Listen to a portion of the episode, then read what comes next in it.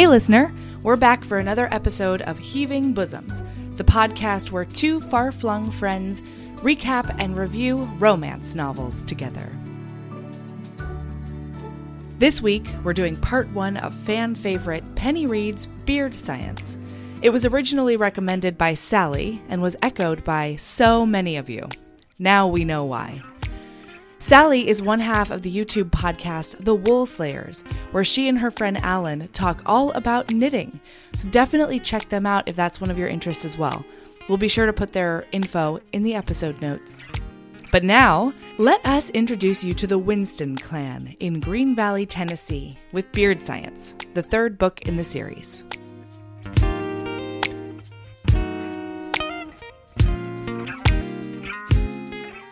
Hi, Erin.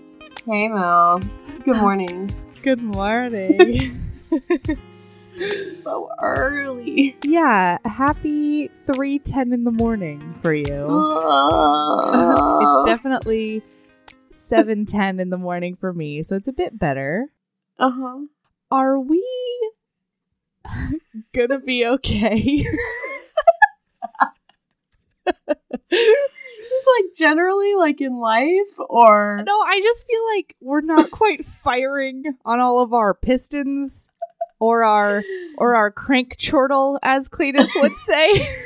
Oh wait, there we go. Maybe we're gonna be okay. Yeah, maybe we're gonna be okay. I was actually thinking like I'm so tired. I'm feeling so like loopy and just kind of, you know, like punch happy right now. Mm-hmm. And I was like, but if I were a listener, I would much rather have me like this than regular. than, than serious, fastidious lawyer Erin. Yeah. It's like if we just threw back a few shots before we started. Like, that's a more fun Erin. I mean, here's the thing, though. Um, isn't that my general modus operandi? Uh-huh. Well, yeah. And people like that. Yeah, maybe, yeah. So I was talking to Katie a while ago from Chick Lit Murder Mystery Podcast. Uh-huh. Uh, P S Everyone, go check out Chick Lit Murder Mystery Podcast, because if you like us, except you want murder and less sex, check those bitches out. They are less sex, more murder. Yeah, all the murders they do. Oh yeah, because we um we said a while ago we were going to do the Stephanie Plum novels. We are not, because they no. do such a phenomenal job. Yeah, go check them out. They're so good.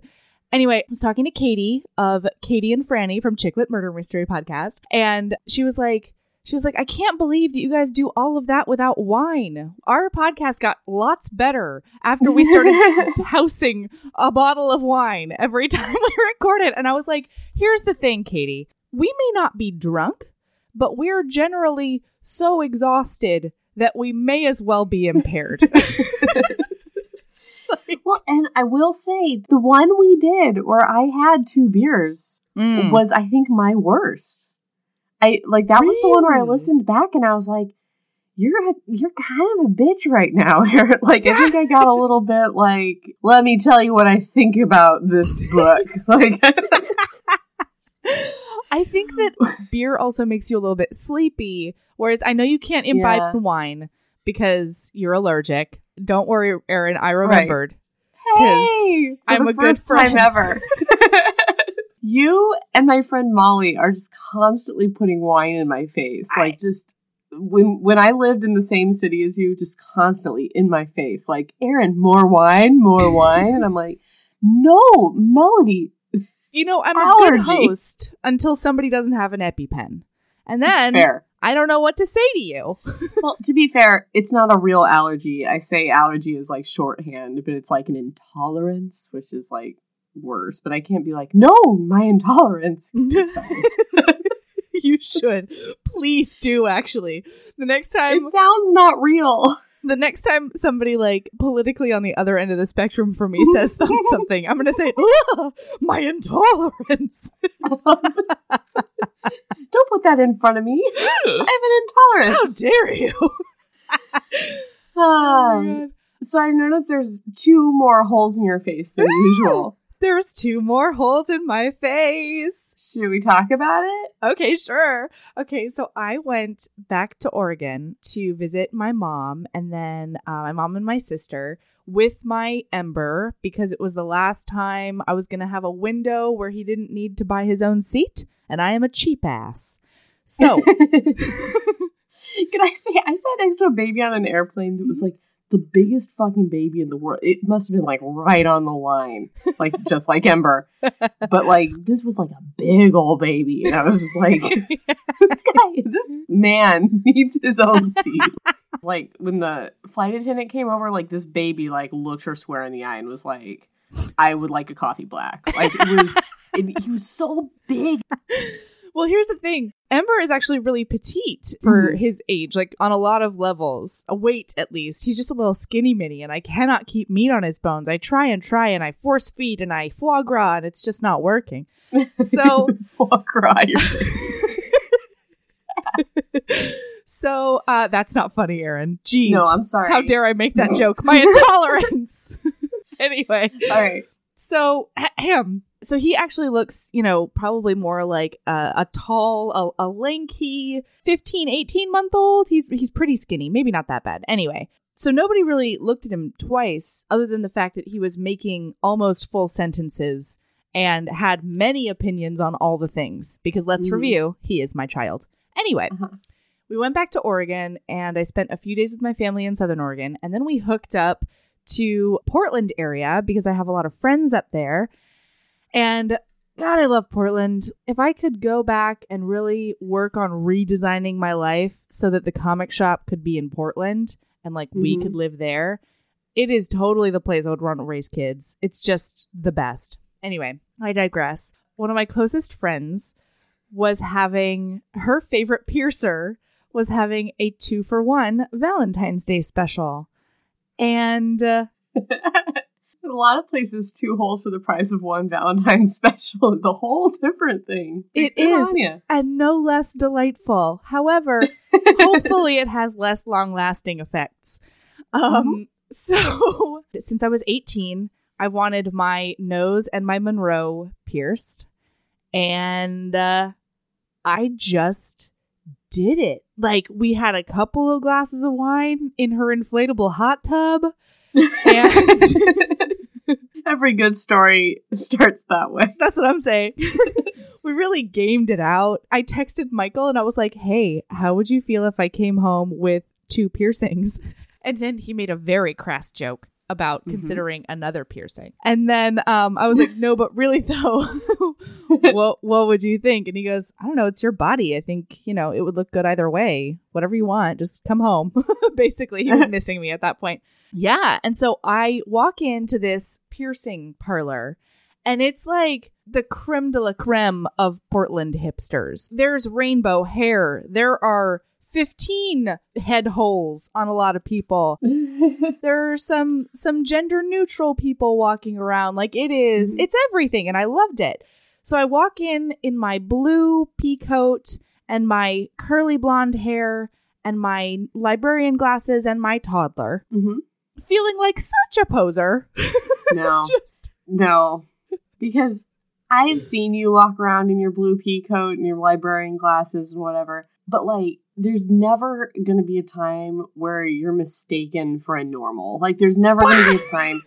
It's just a whole, like a like an aura that just like radiates off of you. That's like, I'm a weird. Like, don't worry about it. Erin. Don't ever worry about looking like a square. That is the nicest thing you've ever said to me. I knew you'd like it.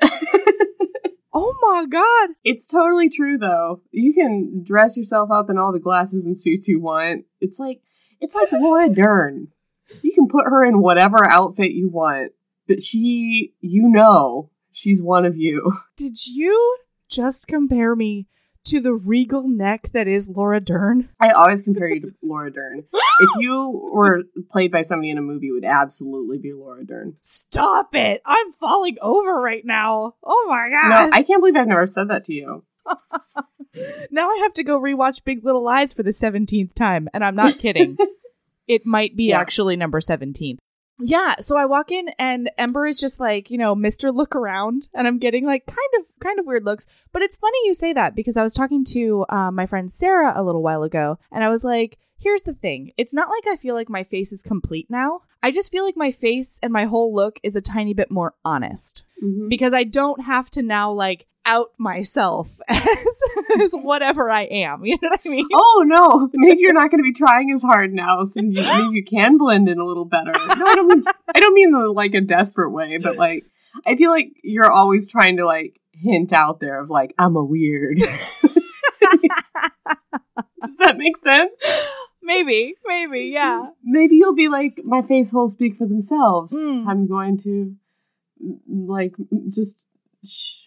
Yeah, I'm not gonna, I'm not gonna missing really raunchy lyrics accidentally in the middle of a produce section. Did I tell you about that? No. Uh oh. All right, we got it. I got it now. So early, early, Michael and I are dating. I'm visiting him out in Peoria, Peoria, Illinois, squarest place I think I've ever been. Heyo. And we're in a Hy-Vee. We had just heard this song on the radio. I'm just picking out apples, having a grand old time, not thinking about anything. And Michael grabs my arm and he's like, hey, what's happening? And I was like, what? I'm just picking apples. And he was like, what were you singing? And I was like, I was singing that song we just heard.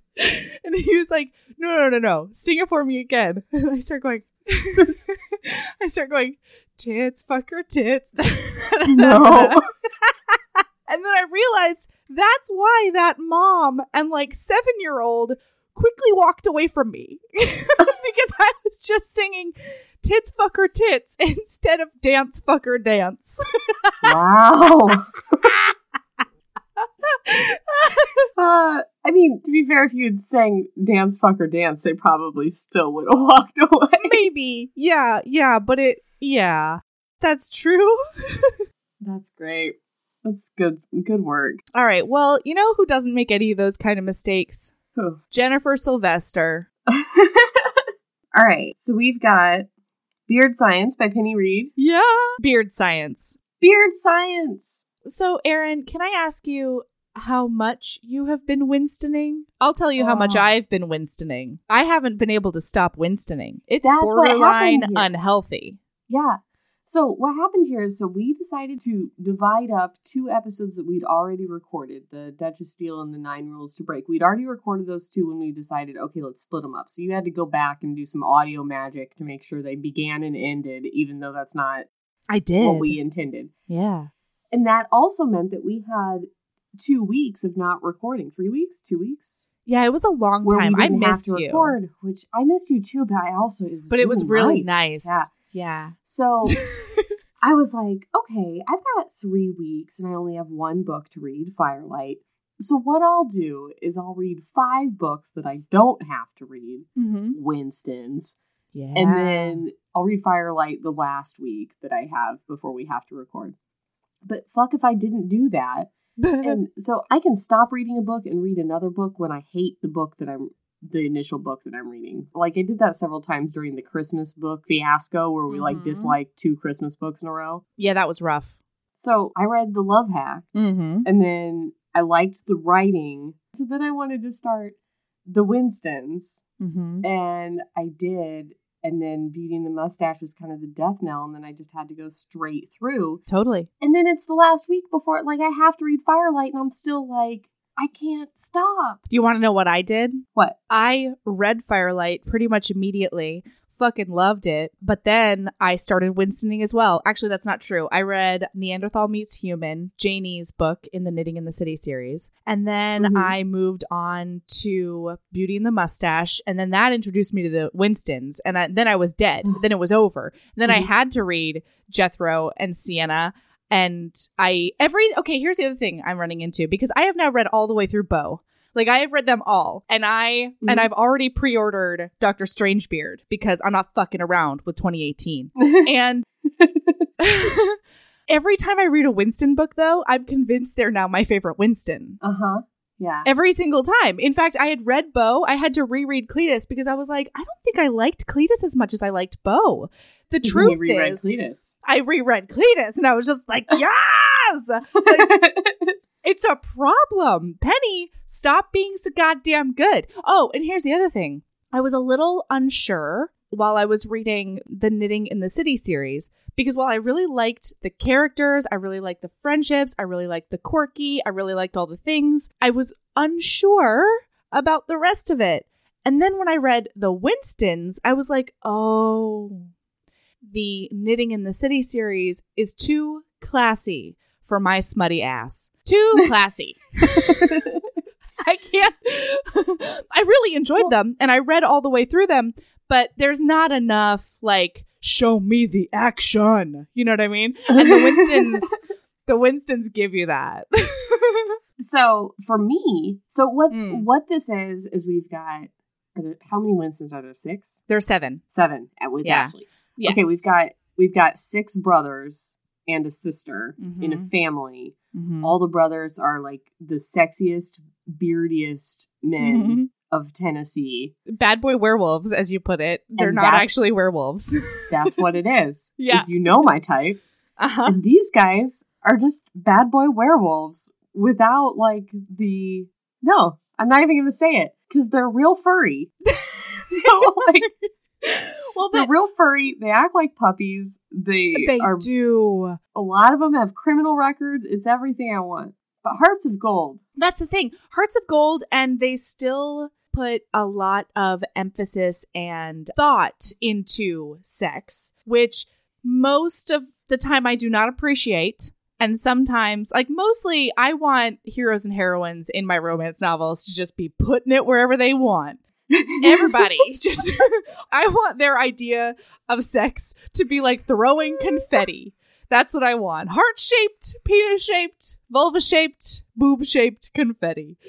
And uh, this time though, I don't mind. Uh, I really like um, the fact that they're like, you know, thinking about who they're going to have sex with next, because a lot of times they Penny uses that as a vehicle to do not just P and V sexy times, and I like it. Mm-hmm. All right, so like a little bit of background on this family and where they live and stuff. They're in a small town. It's right near Knoxville, Green Valley, Tennessee, I think. There you go, Green Valley, Tennessee. They grew up with a mom who was a lovely, wonderful librarian in town, and she named them all after literary figures Yay!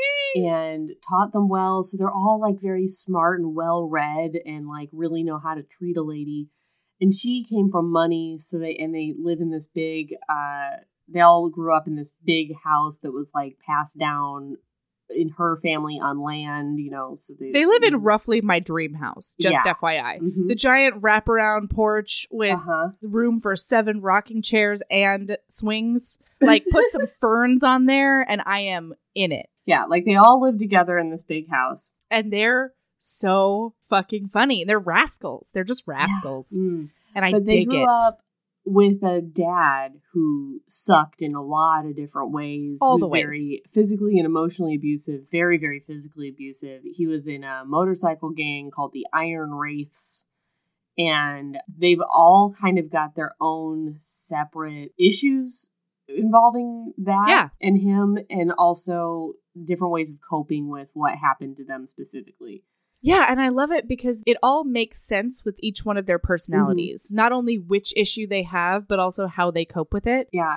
And also how their dad treated them. Like, yes, absolutely. You know, because some of them got more of the physical abuse. Some of them got, got more of the emotional abuse. Yeah. So that's kind of where they're coming from. And then Ashley. So here are the brothers. We got Jethro. He's the oldest.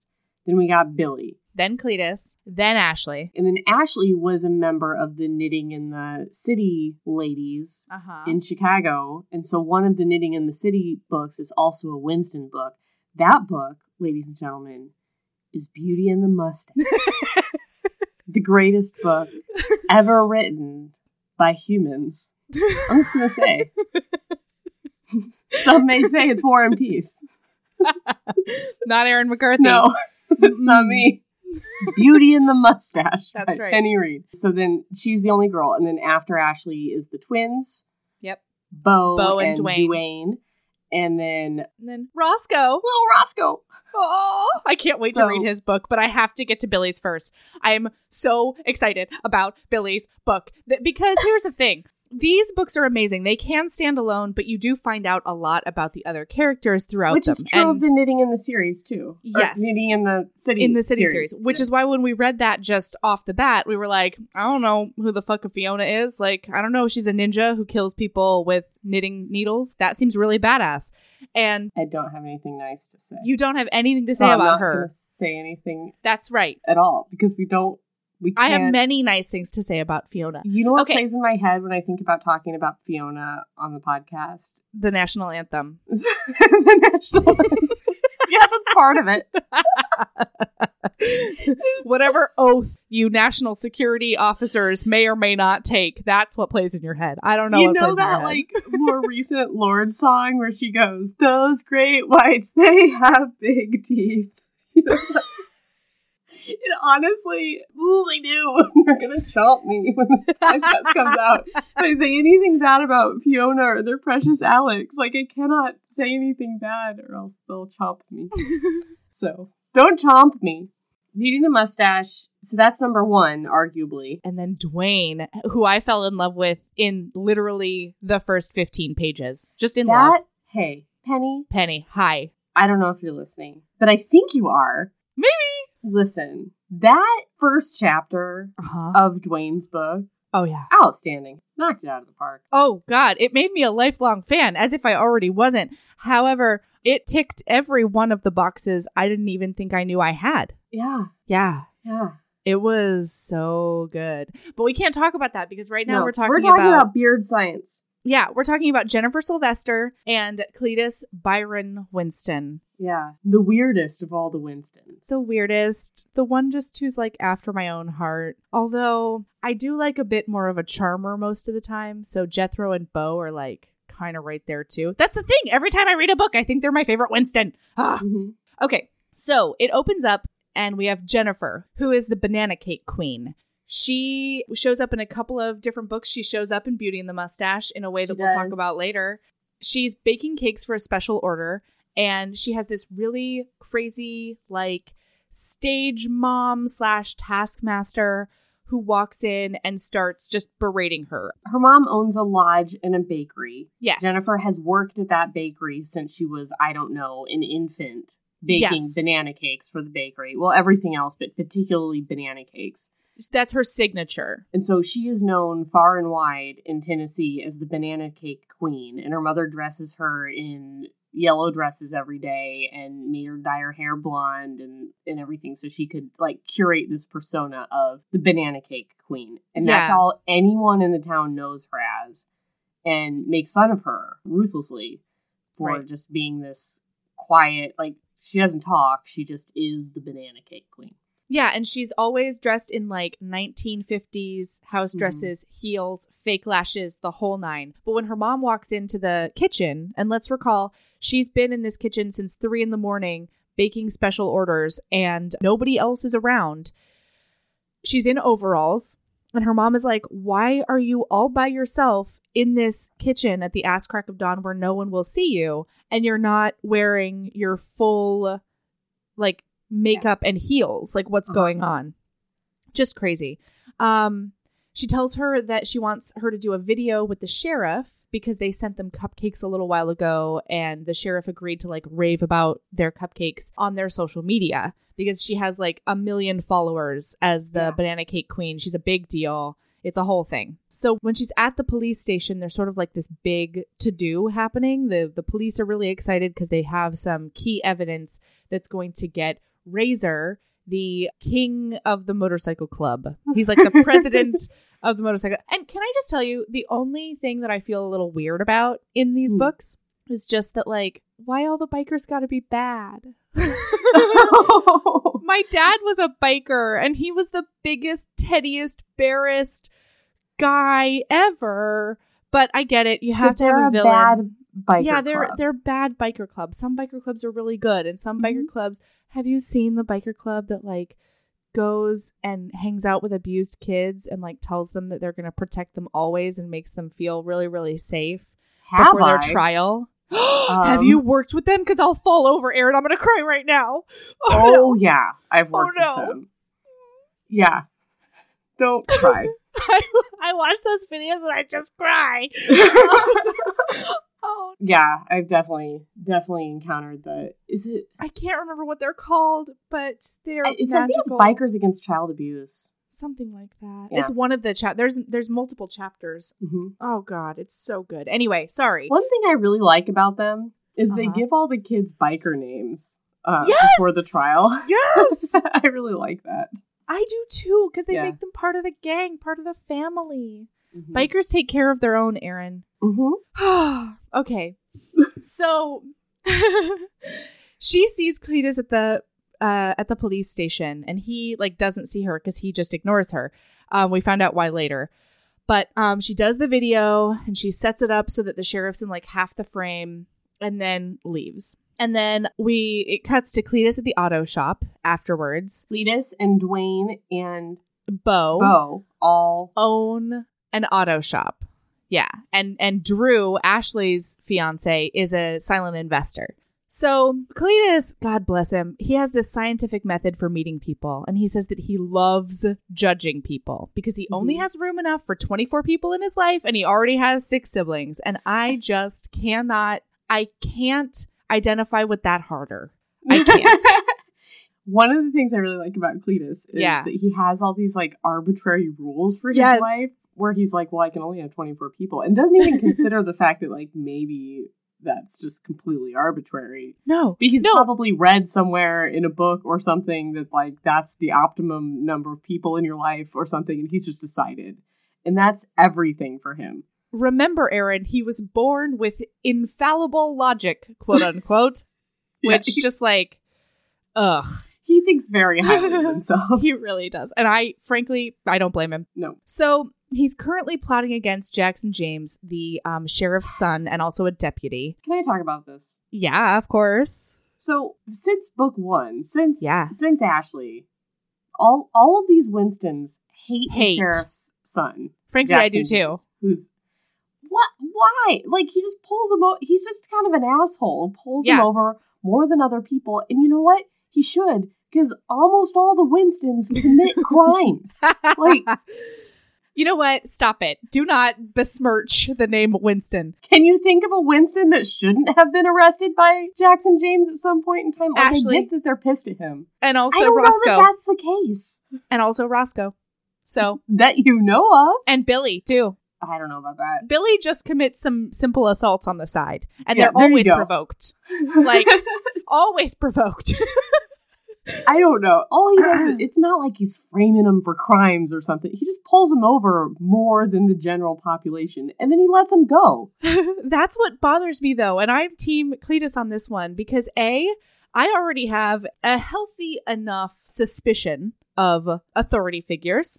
Yes. Uh, I don't noticed. need you. I know Law and Order Aaron does not like this part of Melody. But I don't think that you should abuse that power. And Jackson James is a power abuser. He does. He absolutely does. He pulls them over more than other people. But I just don't think he deserves the level of derision. No, I do. I do. He's basically a DeWalt factory. He's such a tool. God. I can't. So... anti-Jackson James. And you know what, though? Also, I would read a short story about Jackson James and uh, that actress from later yeah, on. I would, I would Penny. Hey, but Penny. Also, I would read that. May I make one more point for Jackson James? Please. Yeah, go ahead. Sure. Who do Swim you think river, started Aaron. this? Do you think it started because Jackson James pulls them over more often? No, than other it people? started when he treated Ashley like trash. Yeah. Or do you think it started when he tried to date the only Winston sister? Do you think that was easy for no. Jackson James? You know what? No. Remember Doubt what he it. did to Ashley? It wasn't just that. It was that he, when she told him that she didn't like him like that, he... totally abused her to her face verbally, and then broke up with her, and then told the whole school that he fucked her, and then never talked to her again. So Jackson can go take a long hike off of one of the Smoky Mountain cliffs. All right? right. You walk right in to that beautiful fall foliage, Jackson, and never come back. Well, whether he deserves it or not, Cletus has been putting itching powder in all yeah. of his clothes for yeah. like a while now. And he's he's also plotting to maybe give him leprosy via armadillo, which I do not hate. Jesus. It's not that bad. I just Isn't leprosy not curable? That bad. Neither is itching powder. I don't know if it's curable, Mel, but parts of your body fall off. It didn't used to be curable. That's right. Only Jesus could cure that. Yeah. Yeah. So, all right. Well, modern right. medicine, everyone, for the That's win. That's the end of this podcast. Um. Okay. Thank you for listening to Heaving Bosoms, where we um, talk about the miracles of Jesus Christ. That's so right. Wouldn't that be great? We're so hot for Jesus. uh, okay. We Woo. just lost a listener. You know what? Bye, listener. Like we love you. I sexy books, but they aren't even talking about sexy Bible stuff. Don't mix those. Mary Magdalene her. was real fucking sexy, and that is a fact. Fair. All right. That's in the Bible. That's written in she, there. She washed those feet so sensually. Dried Ooh. them with her hair. Oh, girl. All right. Okay, Get we gotta stop. It? Sorry. Stop. Okay. okay. We're not writing Jesus Mary Magdalene fanfic. That is not what Heaving Bosoms is about. But but maybe we could do that for Christmas Whoa. twenty eighteen. Done and done. All right, let's put okay. it on the spreadsheet. Woo. All right. So Jethro walks in and he sets up book four by having Cletus hire um Shelley, who is the sister of a person from the Knitting in the City series. And she is drop dead gorgeous. She's very taciturn, and she is excellent for book four. Please go and read. And a great auto mechanic, I guess. And so oh, that man. happens. She's and she's she's at many other now. things. She's mm-hmm. so great, and I love her. Everyone yeah. should go read that. It's so good. Okay, so they set up a bunch of things, including but not limited to the fact that Cletus has a talent show in Nashville, that Jethro and Sienna are pregnant. That's from mm-hmm. book two. And then Cletus says he'll never have kids. And I'm mm-hmm. like, Cletus, they're the best people to plot with. Mm-hmm. They have such great imaginations. You no should always plot them. with kids. And also no one suspects them. Mm-hmm. Mm-hmm. I mean, think about all of the urchin pickpockets throughout history. Nobody suspects them. Uh-huh. Shout out to Fergus from Outlander. Love you, Fergus. Okay, so then we switch back to Jennifer's perspective. Jen's mom has been contacted by this talent agent in New York who wants her to be the spokesperson for Chiquita Banana and do commercials and all the things. Jen's freaking out because she doesn't like the limelight like that. She doesn't really like any of this. She just likes baking, and she she wants to live a simple life. Oh, her mom immediately puts her on a diet. And her dad is mentally upgrading the boat, the parasite. Mm-hmm. And then Jen actually faints. She's so worried about everything that she faints because she's also been working eighty-hour weeks. She's exhausted and dehydrated. Gotta hydrate, guys. You gotta hydrate. Clear and copious. She's waking up at like two, three in the morning. She's baking seven hundred cakes a week individually. Uh-huh. It's nuts. It's insane. And so she decides that she has to change something. She sneaks out of her bedroom window, which used to be her brother's bedroom, who, F Y I, is now a prospect for the Iron Wraiths. Oh. So oh, also, she's like twenty-two, by the way. Like, she shouldn't, she doesn't have to be like living at home and wearing the clothes that her parents are laying out for her and going on a diet because her dad wants her to, you know, it's like, it's totally it's so sad. It's really, really sad. So she snuck out twice in her life, once to get coffee with a pen pal and their parents, and to go to a concert by herself. And so now she is sneaking out to blackmail Cletus Winston. Because earlier she realized that she had footage of him taking the evidence that was against the president of the Iron Wraiths. It's in the background of the thank you video she made from the sheriff thanking her for the cupcakes. Yeah. She can see him stealing the evidence. So she shows up at his house and she tells him about the video. And she's freaking out. She has determined Cletus is the most, she's very quiet. She's your traditional wallflower who observes things from the edges of ballrooms. Mm-hmm. And mm-hmm. she has figured out that even though Cletus is outwardly affable. Hey. And you know, thank you. And like sort of a, a, not a dullard, but he pretends to like not know a lot of things. Yeah. He pretends to be kind of goofy. Yeah. Um, but really, he's like very cunning and very vengeful, and she knows that he like goes around blackmailing people and setting people up and like all this kind of thing. So she does not. She's terrified of him. Yeah, she. But she also knows that he's the only guy in town that can kind of make things happen. Yep. For people. And so she knows that he can pull strings for her and kind of get her out of this life. Yeah. So and I love it because she's she's like really putting up a strong front. He doesn't recognize her, by the way, because she's in a ball cap and jeans mm-hmm. and not much makeup, if any. I don't know. Yeah, no makeup. And so she tells him about the video, and it says she leaned in and her resolve weakened a little bit because he smelled like Italian food. Aww. Lasagna is her favorite. And her mother won't let her eat it because it's too fattening. I just want to murder this woman. She just Can has I... to have chicken breasts and broccoli every night. Ugh. Awesome. Her father's joyless food. Okay. So then Cletus is like, fine, we'll chat. They go to the car and she says she wants a husband and she wants a baby. And at first, he thinks she's blackmailing him into marrying and impregnating her. Right. She's like, she's like, oh my God, no, I would never marry you. I just need you to find somebody else. Yeah, like make things happen for me because I'm not allowed to talk to boys and I need out this yeah. house. Yeah, and like a family is all she's ever wanted. Right. And so in the car, he gets glimpses of her backbone every once in a while. And he really likes it. Uh-huh. My note is he rikes it. um, but he doesn't believe in hidden depths or anyone being as good as him at playing possum. Right. And so um, he's like, is she secretly like smart and intuitive like he, and strong? Be. There's no way because all she does is sit there in her banana dresses. And he's like completely written her off. As yeah. Because he's like, of, he's he like, cannot no, get I anything out of her. her. Yeah. She's not a player in the game of Green Valley, Tennessee. Like, yeah. yeah. Oh, and um, Bo told him once that she has purple eyes. And so he keeps like trying to sneak glimpses of her purple eyes, but can't quite do it. Mm-hmm. Anyway, and so he says that he'll think about helping her, basically. Right. Move on. They're back in the auto shop. There's a lot of setup for Bo's book. Right. He freaks out about Shelley. And then my note is Cletus has a, a meeting with Drew. And he tells Drew about how he's been growing the family's accounts by day trading. Mm-hmm. And then Drew says a beautiful thing about love. Down, Aaron. Down. Because Aaron Drew. is in love with Drew. Mm-hmm.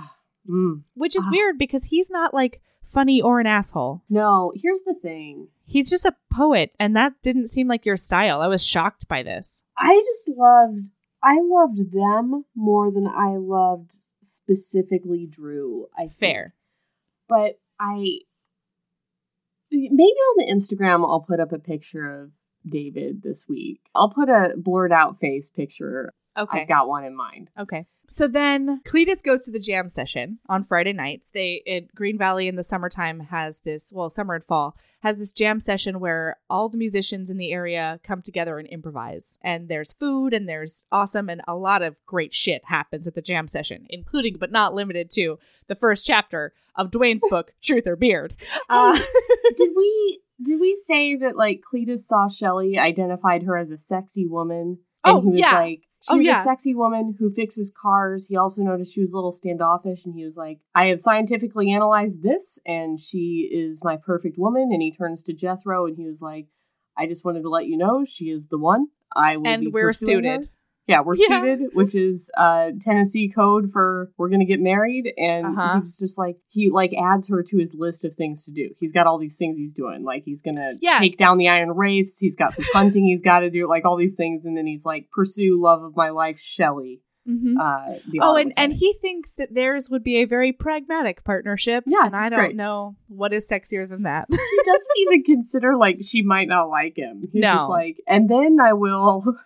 retrieve my mate, mm-hmm. and we will begin. I will throw her over my shoulder and make her mine. Yeah, good, so he good. tells Jethro this. Yeah. Okay, so okay, now we're at so the jam session. They're at the jam session, and Jen interrupts Cletus talking to a couple of people about his dad to have a chat. And she takes him back behind the stage mm-hmm. of the auditorium where no one goes except yeah. for everyone who So many things have. happen back oh. here.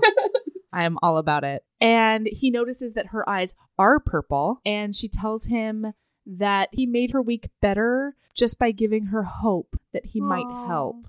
And he hates her lashes and the whole costume. And, mm-hmm. you know, she says that she doesn't like them either. And he says that women fall into three categories because Cletus Winston. The first is marriage potential. The next is one-time amorous congress. And the third is forgettable. And she's like, oh, so you're saying I'm forgettable? And he's like, nope. There's nothing about you that's forgettable. Also, like, he cannot stop dwelling on this eye thing because, like, he knows her mom, he knows her dad, and he knows science. He's like, they're mu- they must be, like, contacts. Yeah, she is not an albino. Yeah, there's no way that she has violet eyes. That's not a thing.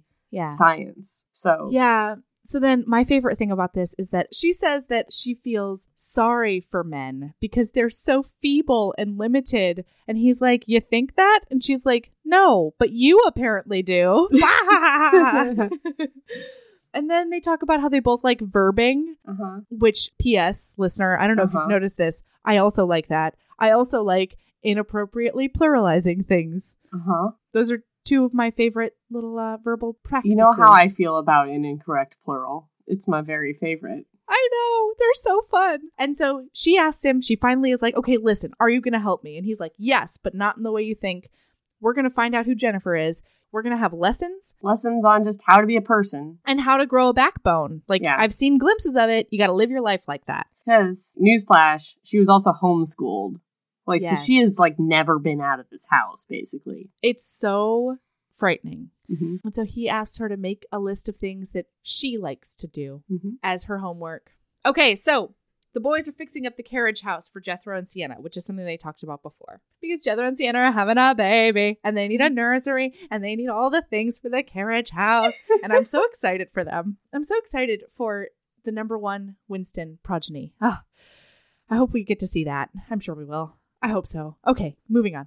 Everyone finds out she's pregnant. And can I just tell you how my ovaries exploded in an impressive display of fireworks and heart-shaped confetti when, when these boys started talking about babies? Because I love men who love babies. Can I just say that? Like, I had to unsubscribe to Dads of Instagram because it was just too much. And when I was younger, it wasn't like dads that I was attracted to. It was like guys who would go out of their way to help kids at the fourth of July fair or oh, kids that babysit. I need, I need to go back.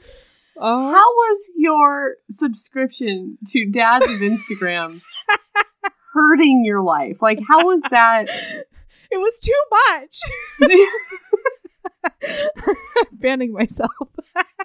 So you were just like, what, horny all the time? Like, basically, I yeah. I would, I was just swooning and or a puddle. How is that different from just normal every day? You know what? Sometimes you can only take so much stimuli. You can only okay. invite all so right. much into your life. Plus, I kept on being like, hey, Michael, I bet you could do that shirtless. Hey, Michael, if you change that diaper without a shirt on, I bet. And then he would he would catch me trying to sneak photos, and he was like, Melody, you're objectifying me. And I was like, yes, well, you signed the marriage contract, sir. You knew who I was. That's right. Did I tell you that I still covertly send videos of Michael doing push-ups to Tanya? Does Tanya want these videos? Oh, yeah. Tanya's all about it. I also, I've also covertly sent photos of my husband to my friends when he's like shirtless and fixing something. So I'm not above it. And Dads of Instagram was just too much. I also started asking him to grow out his hair to a man bun because of Dads of Instagram and also mm. man buns of Instagram.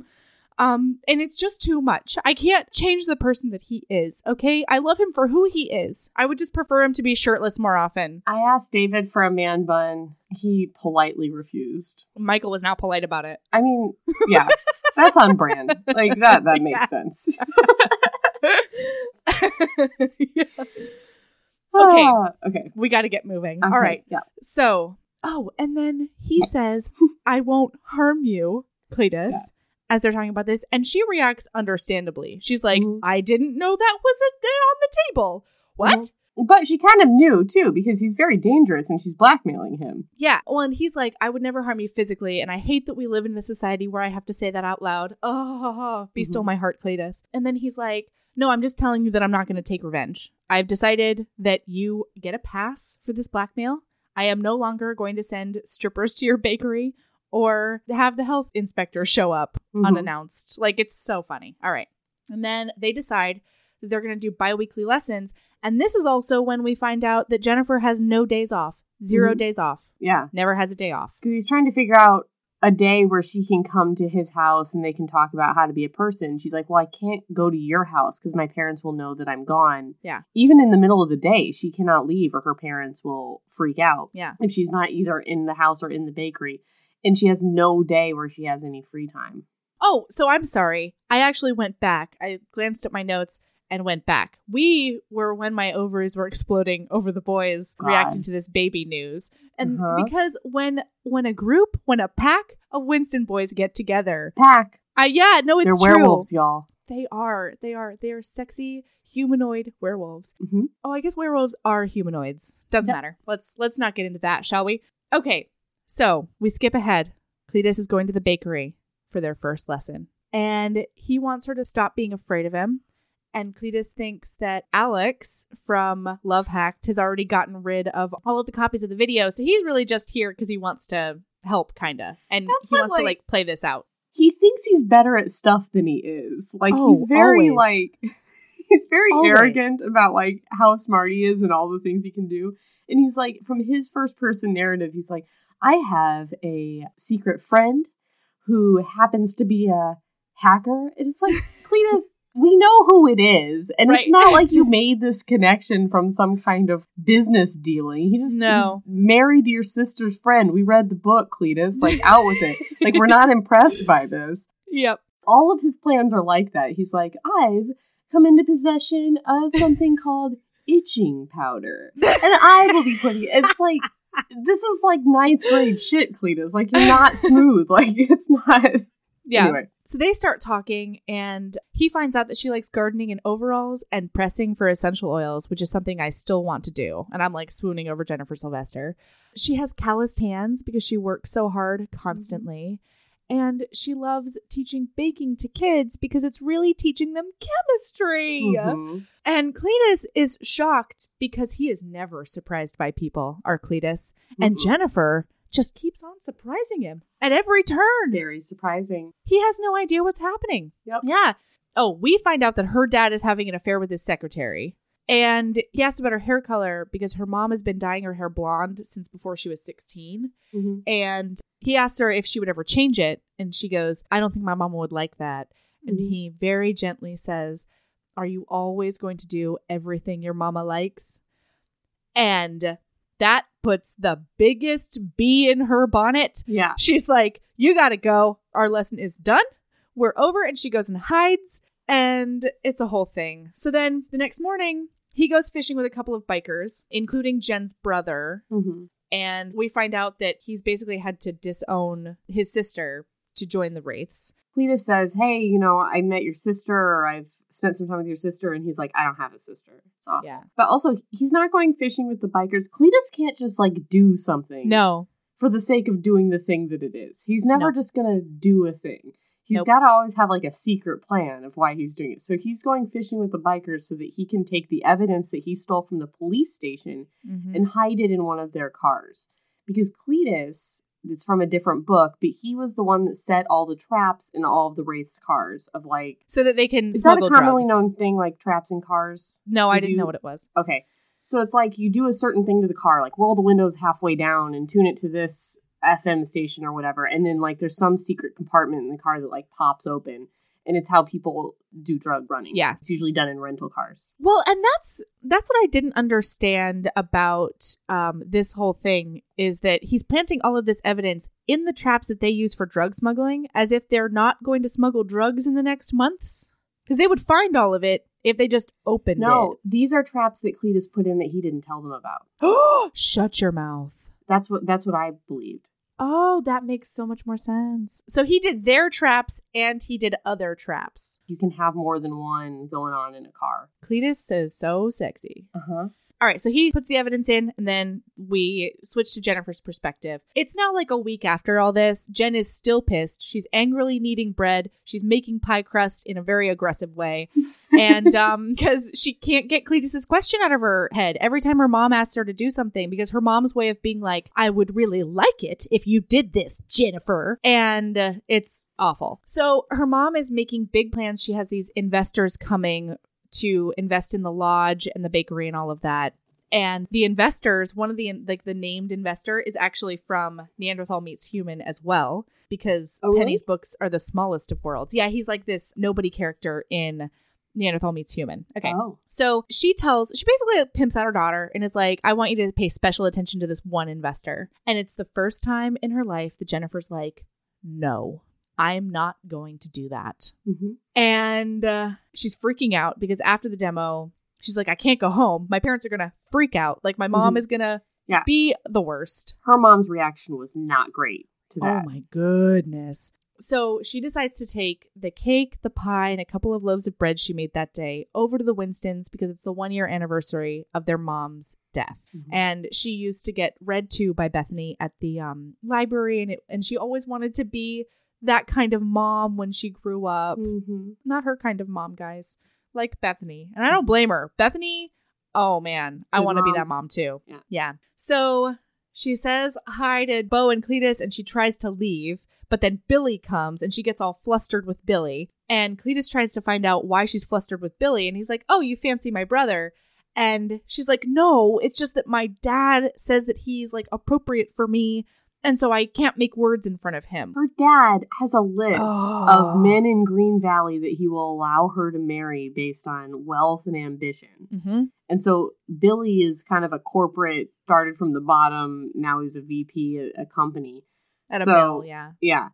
And so he's like, Winston's off the table, but Billy, fine. Billy's fine. Yeah. yeah. So Cletus is like, okay, you're going to go on a practice date with Billy. And he takes her inside. She sees Drew, who she made a really bad pass at before Beauty and the Mustache, because she's just like trying desperately to get out of her house. Mm-hmm. And God, and I Drew just is love Drew. He's not my usual type, but I just He's not. You love him. Um, yeah. Because mm-hmm. he's such a gentleman about it. She like basically goes and attacks him with her face. Mm-hmm. He's like, okay, you need to get back in your car. This is not going to happen. And she's mortified. So then Ashley's talking to her and she sees Drew and she freaks out. And so she tries to run away down the hallway, like to the bathroom. She goes into a closet, right? She tries she to keeps go opening into a closets. closet. God damn it. Where's the bathroom? Yeah. And so then Cletus and Billy accidentally like almost make her cry because they're giggling at her description of attacking Drew's face. Mm-hmm. And then Billy says that he wants to help her by taking her on a practice date sometime. And she sort of accepts to this, you know, practice date. And then she spends the rest of the evening with them. And it's really nice. And Cletus walks her out and he tells her that her new homework is to change one thing every day for the next month. And it has to be her choice. It can be tiny, but she has to change one thing, and it has to be something she wants. And it's so cute. So then her parents are waiting to pounce, mm-hmm. and they're about to light into her. But Billy calls, and they see it's Billy on the caller I D, and all of a sudden, everything's fine. They're mm-hmm. like, oh, you oh. didn't want to talk to this man because you're interested in Billy? Oh, you were out late with Billy? Oh, Billy has asked you on a date? Like, I'm so proud of you. Mm-hmm. It's the one time in her life they tell her that they're proud of her. Like, can we just say, I'm going to say it out loud. Dating and marriage are not accomplishments. Mm-hmm. Getting married is not an accomplishment. Can, yeah. I'm just, this, I say this as a married person. It can change on a, at a moment's notice. Just because you're married doesn't mean that your life is set. Doesn't Damn mean it. that you can treat your partner like shit. Yes, because you can't just be married and be like, okay, I'm done with that. Who do you think you're talking to? Oh, yeah, that's right. Aaron got married and divorced within, what, three months? Three months. A month? A month? Yeah, there you go. There you go. It was basically an annulment. You know what? You realized what you did and you fixed it, Aaron. I just There's nothing like, wrong with that. You're like railing at me like, that is a temporary status. I'm like, I know. But, oh, yeah, yeah, you you know more than I do, really. Ugh. Anyway. Okay. So the next couple of days, Jennifer changed her nail color to burgundy and her parents like it pink. Her parents like it pink. And um, we find out that she can read and write in French, German, and Japanese because of her pen pals. And because she's just the smartest of pants. Yeah. She has the smartest pants. I love that she has pen pals. I do too. Well, she's got to get out of her house somehow. Mm-hmm. This is also when we find out that she works eighty hour weeks with no pay. And she's really nervous about going to dinner with her parents with her nail polish. But they don't even notice. Or mm-hmm. if they do notice, they don't say anything. Yeah. And then she goes shopping for herself. She is twenty-two. She has never been shopping without her mother picking out all her clothes. And can I just say real quick, this is why I can't be a cult leader. Mm-hmm. Tell me more. I cannot imagine a world in which I am capable of taking care of myself, feeding and clothing and doing all the things, making sure that other people are mostly fed, but also being so controlling that I have to go shopping for and with another person, that I have to make sure I know the schedule of their day all the time, let um, alone a group of people. I just feel like I'd be great at it. Like, I don't think... You really would. No, I, I know. I want to start a cult. No, but, but I would like... join your cult. I think I have joined your cult. But I, I really think I'd be really good at it. You like, really would. If you were just describing that, I was like, yeah, I can do that. Am I a sociopath? Oh, God. I don't think you are. You're too benevolent to be a sociopath. You have too many feelings. Good. I'm glad no, you're that you just think very that. Type I've A. Really, I've really spent yeah, a lot of time to make me. myself up. You've hoodwinked me, Erin.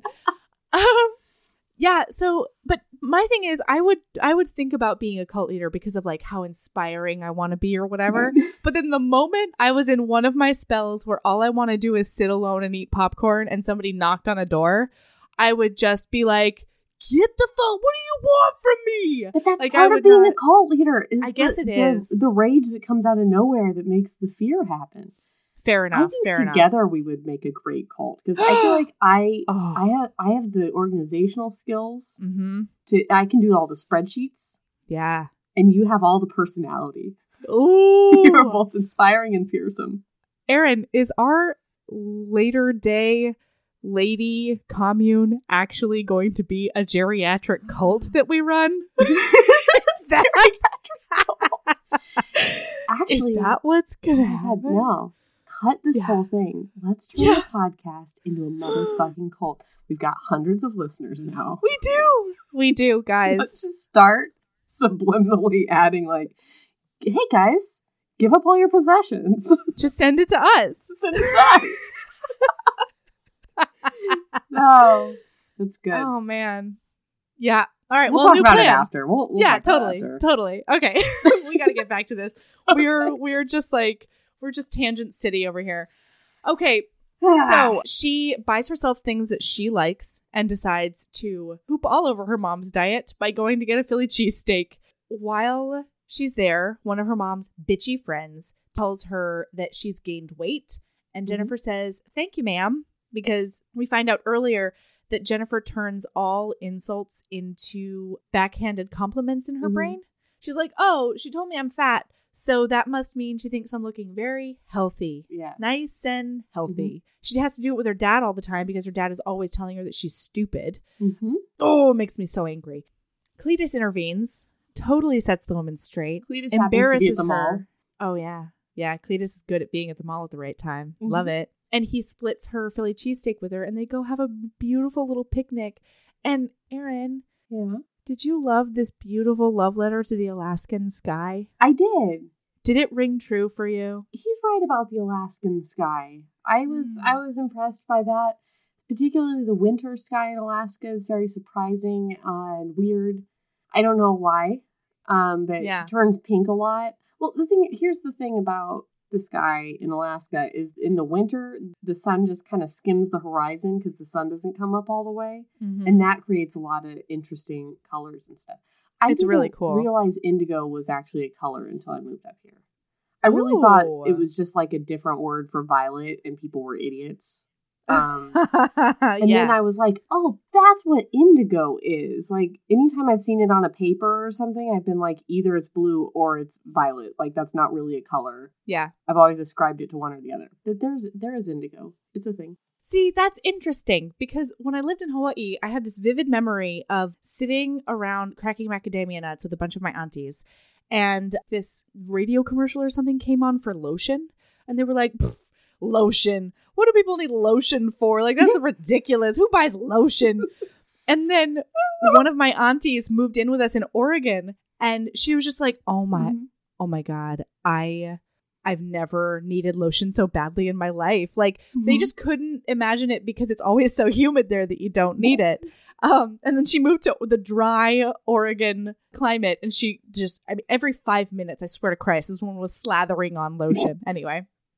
That's so funny. Uh, like, how is lotion even a thing? Can I tell you that Rooster the dog's favorite food is lotion? She loves it. She goes nuts for it. If you have lotion, she begs for it. She she will like lick it off Rooster. The lotion bottle. Like, it's toxic. It's it's That's incredible. Dumb Rooster. This if is why she thinks Bitcoin into her mouth. She'd be. Oh God, she's going through a rough time right now. Oh no, it's pretty bad. Yeah, she's she's What's in a financial. Oh, there's oh. so many things that are happening. Well, well, she lost her record deal, right? Yeah, she. Well, here's the thing. She. This is Erin's dog, P S She was in some, some financial hard times. She mm-hmm. had what she believed to be a record deal with D J Khaled. And Beard and I were like, Rooster, you don't have a record deal with D J Khaled. And she was like insistent that she did. And we're like, it's definitely not the real one. But then it was the real one. And she lost the record deal because of her conservative politics. I know, she's a Trump like, supporter now. I don't, I mean... She's decided, she's, here's the thing, she saw Hannity once, uh-huh. and now she's a big Trump supporter, and it's really awkward around the house, where she's just like, I don't know, she's just spouting conservative stuff. And so, yeah, she lost that record deal with who we believe is the real D J Khaled. Um, and now she's really strapped for cash. She tried to pawn David's watch. It's, it's oh really my rough. Gosh, yeah. She's basically a heroin addict. Mm-hmm. Oh my yeah, goodness. She's in a rough spot, but... I, I think we'll get through it. I think you can just feed her lotion, and that'll make everything better. We're going to cut this, right? No. Okay, so they're on this picnic. Uh, he looks at her. She's not wearing her yellow cardigan anymore, and he realizes that her eyes are actually dark blue, but they reflect the opposite color of what surrounds them. So mm-hmm. when she wears yellow... And she always wears yellow. Always wears yellow. Her eyes look purple. And he, like, grabs her face to do this, and it is... so nice. She likes it. They talk about his thrifty grandmother and his wild hair and his double row of eyelashes, which, can I say, genetics really fucked me on that one. I have really nice eyelashes, but I only have one row of them. How yeah. dare everyone. um. Oh, and then he tells her that his grandmother used to say that old things have soul, but young things have spirit. Uh-huh. And she is determined now to find her spirit. And I'm so excited for her. Okay, so she's getting ready for the fake date with Billy. They're going to the jam session, and then he's taking her to buy steaks and eat them, probably. Uh-huh. And and so she's wearing this black dress. Her mother has laid out a yellow dress for her and is determined that she's going to wear it. Her dad finally steps in and is like, leave her alone. She looks fine. Oh, and this is when her dad makes one of his awful comments where he's like, hopefully Billy will be too distracted by how good she looks so she doesn't have to talk too much. Yeah. Ugh! Yeah, because he's oh, insistent I'm so angry. She's a dummy. Meanwhile, he's a principal of a school. Mm-hmm. Like, I cannot, I cannot. Okay, so she keeps on talking about Cletus to Billy, mm-hmm. and he's like, you know, just F Y I, it's not great to talk about other guys when you're on a date with someone. Mm-hmm. And she's like, I'm so sorry. And it's really cute. And then um, she's really excited to see what Cletus thinks of her new black dress. Mm-hmm. Uh, and, and she's got her hair up for the first time, too. Yeah, she's got her hair in a bun. And she thanks Billy for doing this because it can't be pleasant, she says. And he goes, you have no idea how gorgeous you are, do you? And then Cletus from stage left is like, she doesn't. And he is not happy. He with does not like this. The familiarity that Billy is showing yeah. with his Jen. And he keeps thinking about his Jen. He's got some irrational jealousy. Like, he's not really conscious of the fact that no. he's got a big old crush on her, but he does. He is conscious of the fact that he doesn't like his brother snuggling up on her. And can I say, this is one of my favorite things about the Winston men in general, how they rib each other by, like, touching each other's woman. Yeah. Also, can I tell you how shocked I am that I am so team calling people their woman? Oh. It is kind of off-brand for me, I know, but ooh, the howdy. Winstons don't say that in, in the way that is, I think it's mm-hmm. usually said. Because it's no, usually said not. in the get your hands off my woman sort of yes. way, which is a very property sort of way. They mean it like, once you're their woman, that's like your, that's... Then you're uh, cherished yeah, forever. Important, and you're part of yeah. the family. Mm-hmm. And you're... Oh, because they'll make the distinction sometimes, like, oh, this isn't his girlfriend, or this isn't just a girl that's coming around. This is his woman. Like, that's a yeah. big deal. And so I think they say it differently than you usually hear it. Oh, and it gives me all the palpitations. Also, it was about ten p.m. last night when I was typing up these notes, and I kept on writing Bletus instead of Cletus, and it felt oddly appropriate. Okay. Yeah.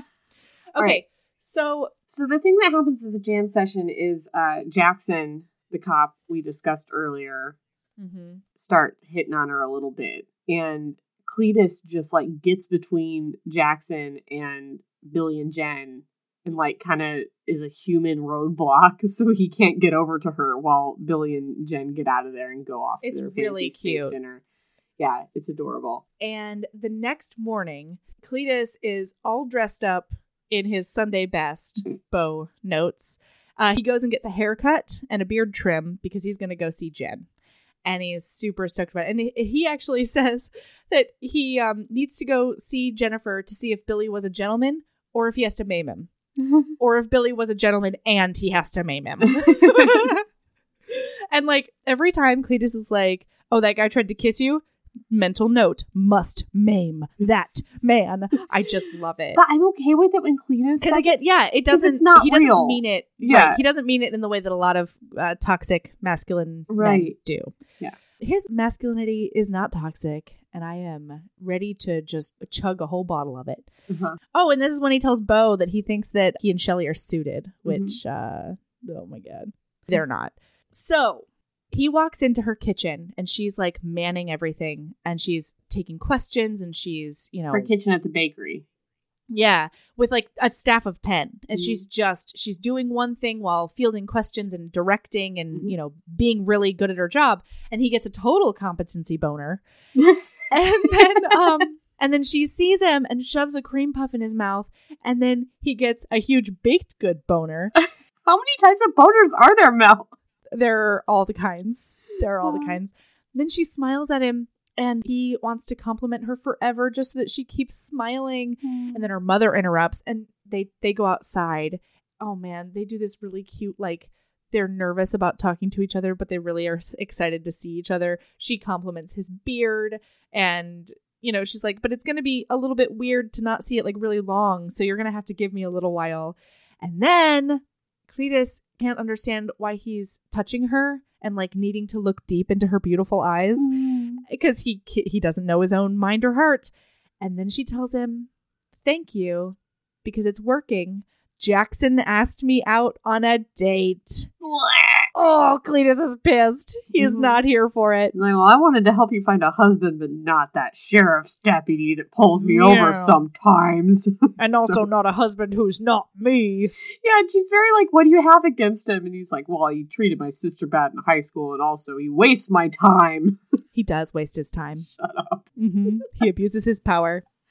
Don't get in the way of Cletus and his plotting. Thank you very goddamn much. Fair. Okay, so then the next time he sees her, he's early for their, their Monday lesson, and he's thinking about her commanding that kitchen and how he's proud. And then Cletus really just sealed the deal on my heart when he was like, I have no right to be proud of her. That's not my accomplishment. Mm. She should be proud of herself because she's done all of this. And I just, ugh, I got a feminist boner. You know what I'm saying? Yes. So then he sees that she scrubbed all of her makeup off, and he starts thinking that this is what she'll probably look like later on in life after she gets off work. Wife. Yeah. And her husband will be so lucky. Uh-huh. And she wants his advice on accepting the date with Jackson because she's worried that he's going to want to kiss her. And he's like, mm-hmm. Jen, he's definitely going to want to kiss you. Definitely going to want to do that. And they have this adorable conversation with all of Cletus's baked good analogies, which you really see in full force in Jethro's book as well. Mm-hmm. He has this metaphor of he only has sex with people who have clean kitchens in the mm-hmm. same way that you would only eat baked goods from somebody who has a clean kitchen. And they just have to be discriminant bakers. That's his like, discriminant term, bakers. Is you can't just like let anybody or anything into your kitchen. You got to like keep it clean. It doesn't matter what somebody's number is as long as they're a discriminant baker. Yeah. And so it's funny because he kind of ends up with a discriminant baker. Oh, God. The discriminantist of bakers. Okay. All right. So then he starts talking about what he likes in a woman. And I'm just going to read this because I can't not. I had nothing against shy, blushing virgins. I just didn't want to have sex with them because mm-hmm. sex with an inexperienced woman was decidedly vanilla. I didn't much like vanilla or missionary mm-hmm. or doing it with the lights off. I didn't want a woman who was reticent about her body, who tried to hide it with sheets and darkness. I liked flavor and mm-hmm. well-lit rooms where I could admire everything that made a woman's form different from a man's. I liked a variety of positions and a woman with stamina, who knew how to use my body to make hers come and approach sex with enthusiasm, not trepidation. Mm-hmm. I wanted a woman who knew she liked sex, not one who hadn't made up her mind due to lack of experience. And uh, I'm just saying that if that were a job description, um, I would like to submit my application, please. um, you get that I job. Just... I just think that Cletus and I are suited, if you will. I was looking down at my notes, and when he saw Jackson talking to her at the jam session a while ago, mm-hmm. he, he's walking up to them, and he catches the tail end of what Jackson's saying. So he's like, my blood pressure spiked, and my meander morphed into a powerful walk. Quote, you should come more often, end quote. Jackson finished his stupid sentence. His stupid sentence. The vitriol makes me so happy. I just love how he, oh. I just love his narrative, like the way that he thinks and writes. And oh, like, absolutely. My meander morphed into a power wall. Yeah, there's so much uh, personality in every mm-hmm. single one of these characters. It's excellent. Okay, so then she's a sad town. Like, she's really sad town because she's like, well, that's definitely not me. And she says she's looking for someone who wouldn't mind teaching her. And he starts thinking about all the... I have to read this too, I'm sorry. He goes, unbidden, a flash of what that would look like appeared in my mind's eye. Jennifer Sylvester, divested of clothing and gazing at me with trust. My hands on her waist, hips, thighs, while I kissed my way down her soft, warm, pliant body. Mm. The flash of imagining forced an equally sudden and visceral reaction of my body. One that drove most of the air from my lungs and left an uncomfortable stiffness in my pants, especially since the images didn't stop there. How would it be when she was experienced? When she asked for what she liked? When mm. she whispered a request in my ear during a jam session break and we snuck off someplace private? When she gazed at me with confidence and knowledge of her own desires? I'll have to get a bigger car and a desk. I'd like to take her on a desk. Cletus? she, she like breaks into his thoughts. It's so good. I mean, I just highlighted basically all of this chapter. So then he's like really flustered and he's like, you know what? You should talk to Claire. She's a woman and she's not me and she's can help you. Yeah. Claire is a family friend who hopefully, good goddamn, was going to be in Doctor Strangebeard. And um, I mean, Penny Dunn been setting that up for it's uh, true. years. So for goddamn five, six books now. Okay. So then he sees the top edge of her bra and it's red lace and he has to leave immediately because he's having more fantasies. She only has this bra because her French pen pal sent it to her and was like, you need this because her yeah. parents go through her phone, go through her computer, go through all of her stuff. The only thing they can't do is read her pen pal stuff because they don't speak French, Japanese. Yeah. And, German. And German. This is a contraband red lace bra. Mm-hmm. Like, crazy. So he decides that he has to take a cold shower and he leaves. But she follows him out to his car and kisses him on the cheek. Mm-hmm. And then he's like, I can't take a shower now. And it had nothing whatsoever to do with the fact that he could still feel the warm, gentle brush of her oh. fingers on his jaw or the searing press of her lips on his cheek. Oh. It's so good. Okay. We should probably stop here. Oh, okay. Yeah. All right. Sorry, guys. Next week, we're going to come back with um, more of this incredibleness. And we haven't even gotten to any yeah, of this sexy I'm sorry, time. guys. I'm sorry we didn't get to any smooching. We, you know, we did. We got a kiss on the cheek. We yeah, got some fantasies that I just read out loud. Uh, I'm sorry. I was here for it. Well, you shouldn't be satisfied by that kiss.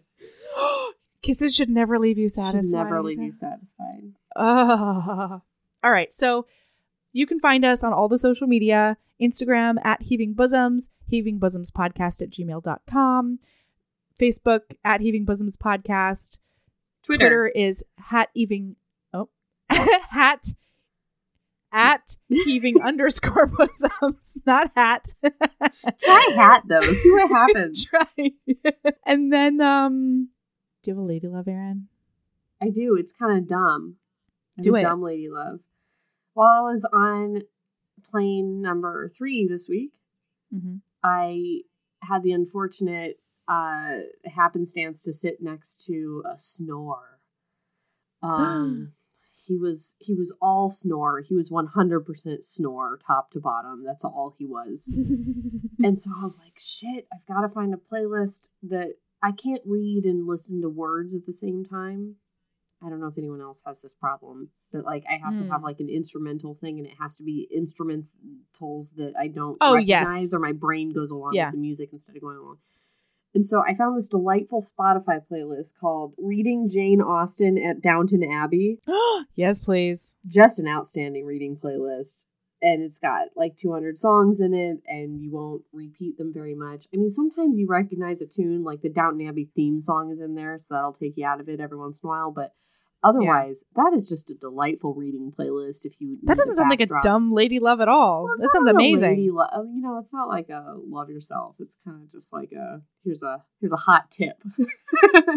Hell yeah! All right, that's what it all is. All right, uh, cool. Mine is um. punch some holes in your face if you wanted them for twelve years. Wait, no. Do it no. professionally. Get okay. somebody. Oh, yeah, yeah, yeah. From somebody no, and I... who tried to pierce her belly button just on her own. Don't Erin. Do that. Everybody did that it. That is a terrible... I did not. I never was that dumb. Never. No, I just meant like everybody in high school did it. My high school, everybody did it. That's insane. That's insane. That's insane. No. Well, it didn't work. Got Obviously. Real infected. It was gross. Obviously. Don't do that. So I only said it like that because, you know, it's not do that specific thing. It's it's like your eyebrows almost.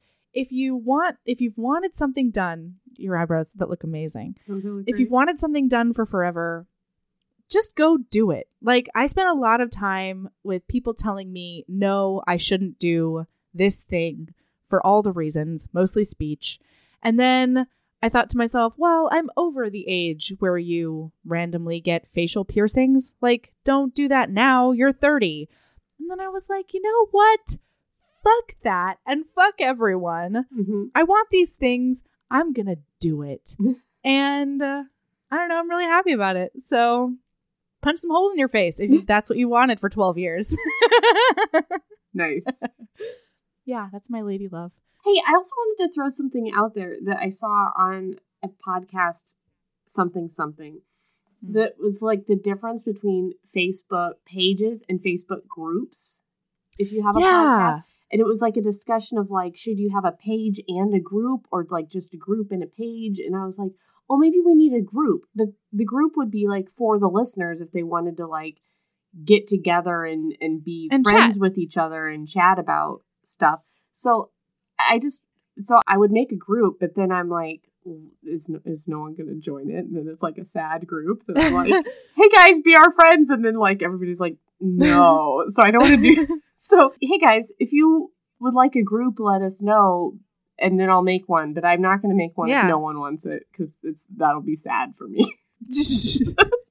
Totally. All right. Yeah, I was thinking that too, just because, you know, they have so many cool things to say and we get awesome emails, and I think it would be cool for them to talk to each other. Yeah, so like the page can be like where we post for like new episodes and stuff, but the group could be where you guys do your own thing. Yeah. yeah. And we'll like chime in and chat as yeah. much as we have the bandwidth for. Mm-hmm. Yeah. And eventually maybe we'll get some trolls that we can like delete stuff. Ooh, yeah. Trolls. I mean, not that trolls are good, but that no. would mean, like, we really made it, I think. Bah! Fair enough. Fair enough. All right. All right. Keep being a badass. No, I don't know. And love yourself as much as you love covert geriatric lady cults. Yes. I feel like we really showed our hand with that one. We I feel really like did. We maybe lost a listener there. I was like, you know what? They seem like they're sociopaths, it turns out. A little bit, a little bit. All right. Bye. All right, excellent. Bye.